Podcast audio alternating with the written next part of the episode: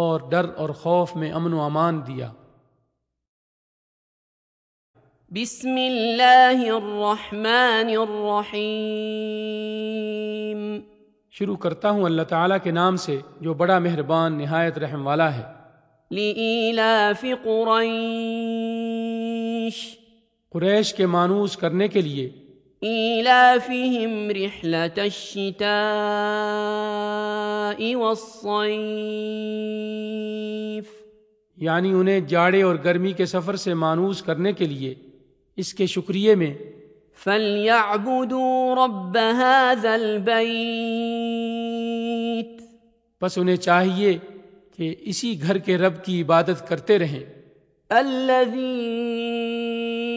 أطعمهم من جوع وآمنهم من خوف جس نے انہیں بھوک میں کھانا دیا